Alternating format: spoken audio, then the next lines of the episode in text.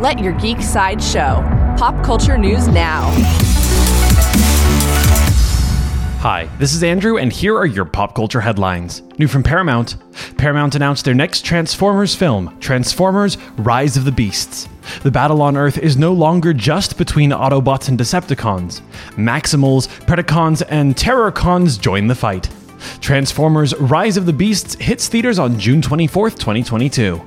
Coming soon from Lionsgate, Eli Roth's Borderlands film has wrapped production. The announcement was shared with a photo that might have given us our very first look at the appearance of Jack Black's robotic character Claptrap. The Borderlands film will shoot into theaters sometime in 2022. For fans of Avatar The Last Airbender, the official Avatarverse podcast Avatar Braving the Elements has launched. It's hosted by Janet Varney, the voice of Korra, and Dante Basco, the voice of Zuko.